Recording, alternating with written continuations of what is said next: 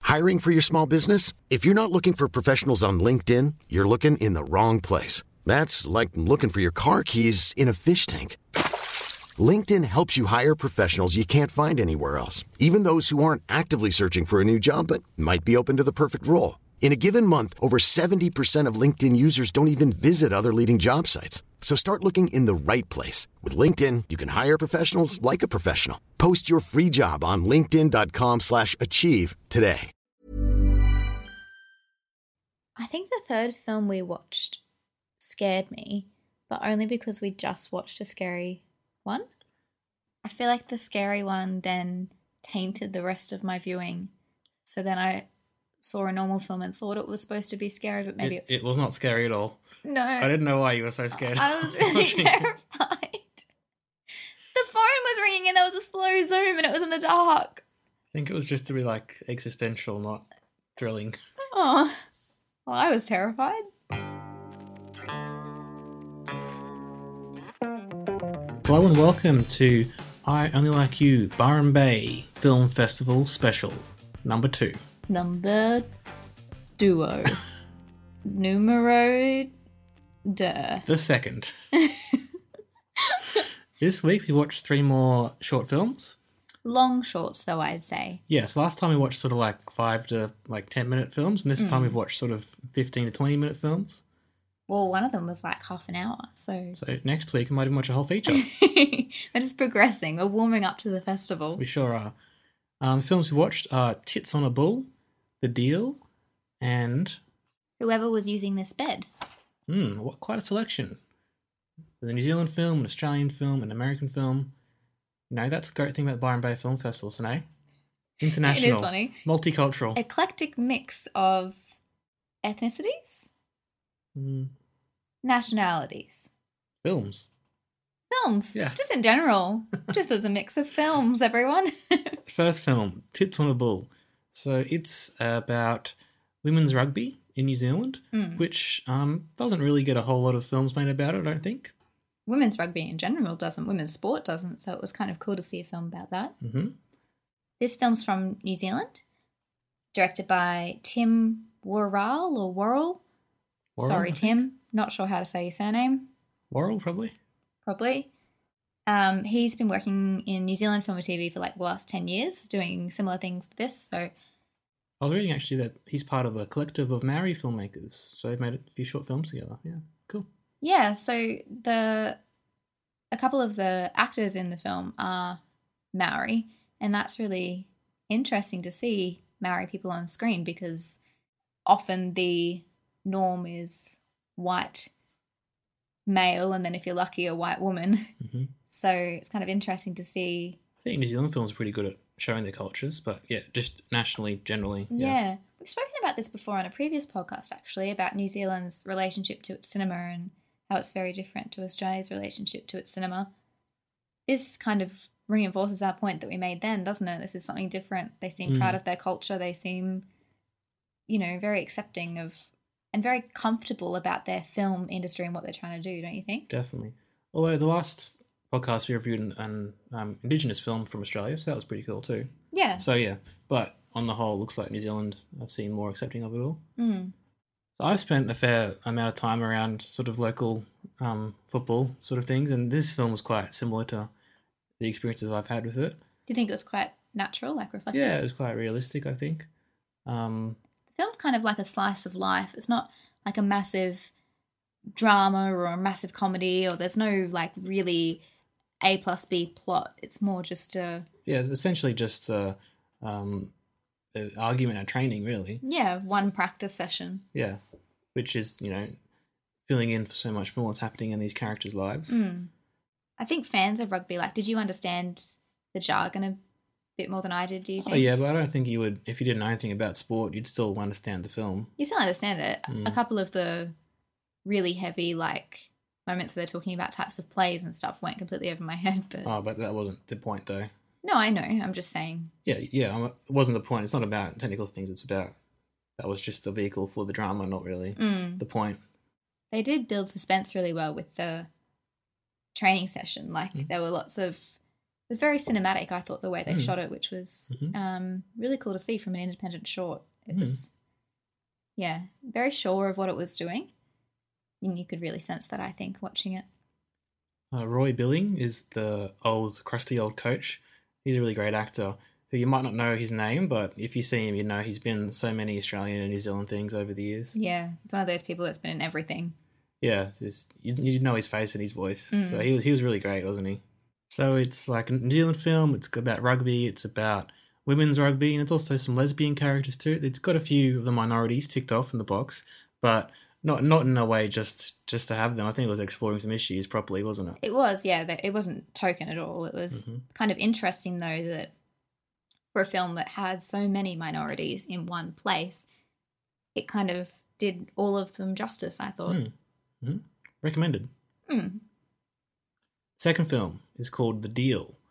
It comes from America and it has the backing of a certain Joss Whedon. You may have heard of him. He's done a few films that you might have seen. Done a few TV shows. Did a thing called The Avengers. Heard of that? Did a thing called Buffy. You ever hear? Did he do Buffy? Yes, he did. Buffy. He did Buffy, didn't he? I just wanted to check for us. You were sure. He also wrote um, Toy Story. He's on the rise on that. What parts did he write of Toy Story? He- oh, the creepy Sid bits. well, I, I, don't, bet you he wrote the creepy Sid bits. I don't know which page he wrote, but he wrote. He's on the writers on. There's like five writers. He was one of them. He definitely wrote the Sid bits. He was also part of. We're we're not talking about Joss Whedon here, okay? talking about Daniel S. Kaminsky, who is was Joss's assistant on the Avengers, and he's worked with him in all sorts of roles in Hollywood. And he's uh, written and directed this film. It's um, based off uh, a feature film script that he read when he was an assistant, apparently, and he liked it so much he wanted to see it. And it didn't really happen, and he so he got to the point where he could make it, and he's gone and made it into a short film. That's so cool. And Yeah. it's so cool that like he was the assistant to Joss Whedon and now Joss Whedon he's an executive producer on this film, so it's like I don't know, buddies helping each other and it's cool. It is cool. It's a cool film too.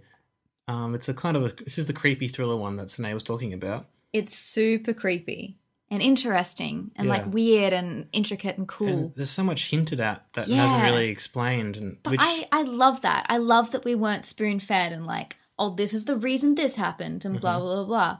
It's really like, it's one of those films that you could walk out and be like, oh my God, why did that happen? What do you Mhm, reckon? And mhm. talk with your friends about theories and stuff. Like, it's really, oh, I think it's really cool. It's really provoking. so the basic plot is this guy comes back um, to his old hometown after he's been away for a year. It's like a year after graduation, and he goes to this house party, and all his old people he knew from school have all changed, Yeah, like he, really, kind of, really dramatically. he kind of meets up with his old high school friends and he's trying to figure out, Like the fat girl that's now really popular and skinny, yeah, and the weirdo kid is now everyone's best friend, sort of thing. yeah, Um, and he's also been on an accident, a car accident himself. mm, Um, and he's there with his girlfriend Monica, who was played by the new Storm in X Men, the new X Men film. Alexandra's ship is her Yeah, name. she was amazing. I think all the acting was really great in this film, Yeah. and that I think was so important to pulling off the creepiness. yeah, definitely. It's definitely wasn't Hollywood, but it's like sort of like adjacent to Hollywood because they've got some quite famous actors Yeah. and stuff. Hey, It was very polished. yeah, totally. it was really. I don't know. There wasn't much I could fault technically on it. There was awesome foreshadowing, Mhm. like amazing stuff that happens like at the beginning, and you're like. I don't really get that, but whatever. You don't really think Mm. about it too much. And then it comes back at the end, and you're like, oh my God, that's why. And it's really exciting when that happens. like some of these films we watch and we enjoy them, but this one we could watch and watch again and get something out of it again. Don't you reckon? I reckon definitely, yeah. Yeah. It'd reward second, third viewings. Yeah. It's kind of like a hyper realism style, I'd say. Like Mhm. it's realism, but it's I don't know, a bit stylized. Yeah, it's it's in that sci-fi sort of area. Mm. Yeah. But maybe don't watch it in the dark. Well, they have to, don't they? They're in a cinema. Oh, they probably. do too. I got scared, everyone. I got really scared. It's not a great barometer. Well, no, it's not. but it's creepy. Yeah, there's no like um, jump scares or like s- like totally scary violent bits. It's but- more suspense and like intrigue and like Mhm, like imagine the Twilight Zone theme song mhm. and then this is like that. like Oh my god, what's gonna happen? Ah! it's exactly like that. It's exactly like that. That's what this film is. Mhm. So I definitely recommend it. Just maybe See- take someone with a hand to hold. Oh, that's nice. That can go on the, the poster for it. Yeah, that could be the like the tagline. Yeah. I wonder if it actually will become a feature now that it's done so well now. That'd be interesting, wouldn't it, to see how Yeah. that happens. I'd actually I'd watch more about this story. Mm. And our third film is Whoever Was Using This Bed, which is a short film based off a short story by Raymond Carver. Yeah, he's a famous American playwright. He wrote the play that they work on in Birdman. Which Seen is that. interesting because he was like one of the most celebrated writers of the 20th century, and now Mm. he's known for being the guy whose stories in Birdman. I know, yeah. Which is kind of the point of Birdman, isn't it? Yeah. Yes. um, this is an Australian film um, directed by Andrew Kotatko. Kotatko. Kotatko. Andrew Kay. And Andy Kay, our bestie. um, he's been a music consultant for many Australian films like The Water Diviner and, and films like that. So it's um, kind of cool to see him step up Mm. to directing. Mhm. It's quite an intimate film. It's only really a two person cast plus a voice actress. So I don't know how you ran that out. But um, Rada Mitchell actually plays the lead character. But interestingly, she doesn't play an Australian. Yeah, so they, they keep the American setting, even though it was filmed in Australia. Yeah. Mm. What do you think of that? That's kind of interesting because Mm. it felt to me very much like a play. Yes. Like even though, like you know, you watch a play in Australia, but you know they're doing American accents and stuff. It's kind of that weird thing in your head where you got to hold both things that you know that are conflicting in your head at the same time. Yeah, yeah. So it was very stylized and it was very obvious they're putting on the accents, but it didn't necessarily take away from it. That's what I'm trying to Yeah. say. I agree. It felt, that's the first thing I thought as soon as we finished watching it. It felt so much like a play, in the sense that there's like layered dialogue and really interesting characters with like different motivations and like Yeah. it's just really rich. The actors would have loved loved it. eh? Hey? Yeah, it seems like an actor piece. Mhm. Um, so we haven't really said what it's about. It's it's basically about a married couple, Rada Mitchell and Jean Marc Barr, who's a French actor, um, who I think they've just moved into this apartment Seemingly, yes. um, and they receive a phone call in the middle of the night. And that's the bit that creeped me out. but I don't, it's not meant to be. Basically, the idea is that John McBar feels a connection to the woman on the other end of the phone. And it's about them trying to reconcile that. And also, he's talking about their fears and their hopes and life and marriage and all sorts of things. It's, It's one of those films where not a lot happens, but a lot Mm. happens at the same time. You know, yeah, not much plot happens, but so much going on inside the characters' lives that you know. Yeah. I think that there is a real intimacy and like personal sort of thing. Like you said, it feels like we're watching a play. It also feels like we're kind of creeping on to people's lives, like witnessing Mhm. these really personal moments that Which we're not is supposed to be. The best type of filmmaking, isn't Absolutely. Where the camera was just more like a fly on the wall than actually something that they're performing to. I wonder if maybe an older audience would appreciate this more. People who had been married for a long time. I wonder if they could relate more to the specific topics that they discuss in their relationship than we could, being newly ish together. It? Being youngsters, Yeah. Like I still am- found it interesting and super amazing. I just wonder if there would have been an extra layer of interest for an older audience who had experienced some of those things themselves. yeah, totally. I think that coming from it from that perspective would be very interesting, Mm. very different to how we would see it. Mm. You know, this was Kickstarter funded as well. Yeah, there was some Kickstarter funding. Cool, They raised like $18,000 or something to do this. that's like, pretty awesome. It's just so cool, these films that are getting made, like, as a result of what audiences want to see. Like, you can Mhm. actually vote with your money on what films you want to get made. I Mhm. think that's just such a cool concept. And then things like this come out of it, which is really awesome. I'd really recommend this film if you were interested in the psychology of humans, I guess. and I try to not say that in a really pretentious way, but it's like really interesting seeing like a glimpse into this married couple's life of how they feel and how they act. And it also felt kind of Woody Allen esque, not in the Woody Allen way that you think of Woody Allen, but in the really interpersonal relationships, complex sort of feelings about things way. It's not like his early funny stuff. It's No, his later darker stuff. it's like Blue Jasmine esque, hmm. hmm you know, thinking Yeah. about characters' feelings and motivations. I'm sure he was inspired by Raymond Carver and all those people. Absolutely, Those yeah. things, Or vice versa, maybe. Would you recommend? Yeah, definitely. Yeah, I would recommend this totally, um, especially if you're an acting student. I can see this one being picked up by all the acting schools around the country. Hey, Yeah, and being studied. there are some really great um, two-person dialogue scenes Mm. for like auditions or things like that. If you're a fellow fellow acting friends, Yes. get on this. There's some really great scenes there. Well, that's another three awesome films you should go and see at the Byron Bay Film Festival, happening between the 14th and the 23rd of October this year. So on the website for the Byron Bay Film Festival, you can read about a few of the films that are showing. It's not completely finalized yet, but um, there's some really interesting ones up there, which I know we're going to have a flick through and see what we want to see when we go down there. So I'd recommend doing that if you're thinking of coming.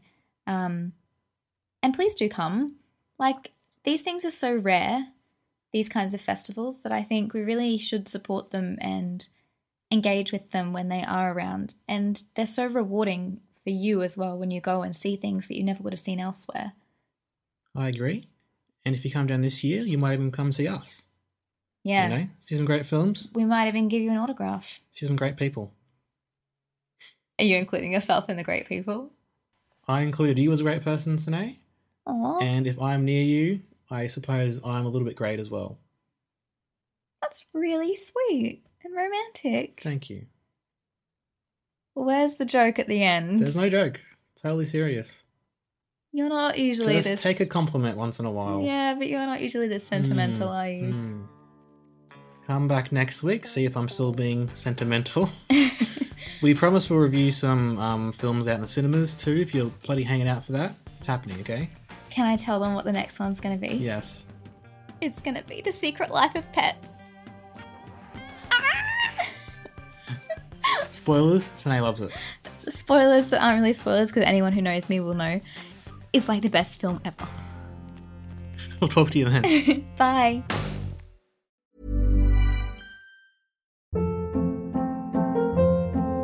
Hold up. What was that? Boring. No flavor. That was as bad as those leftovers you ate all week. Kiki Palmer here, and it's time to say hello to something fresh and guilt-free. Hello Fresh. Jazz up dinner with pecan-crusted chicken or garlic butter shrimp scampi. Now that's music to my mouth. Hello Fresh. Let's get this dinner party started. Discover all the delicious possibilities at hellofresh.com.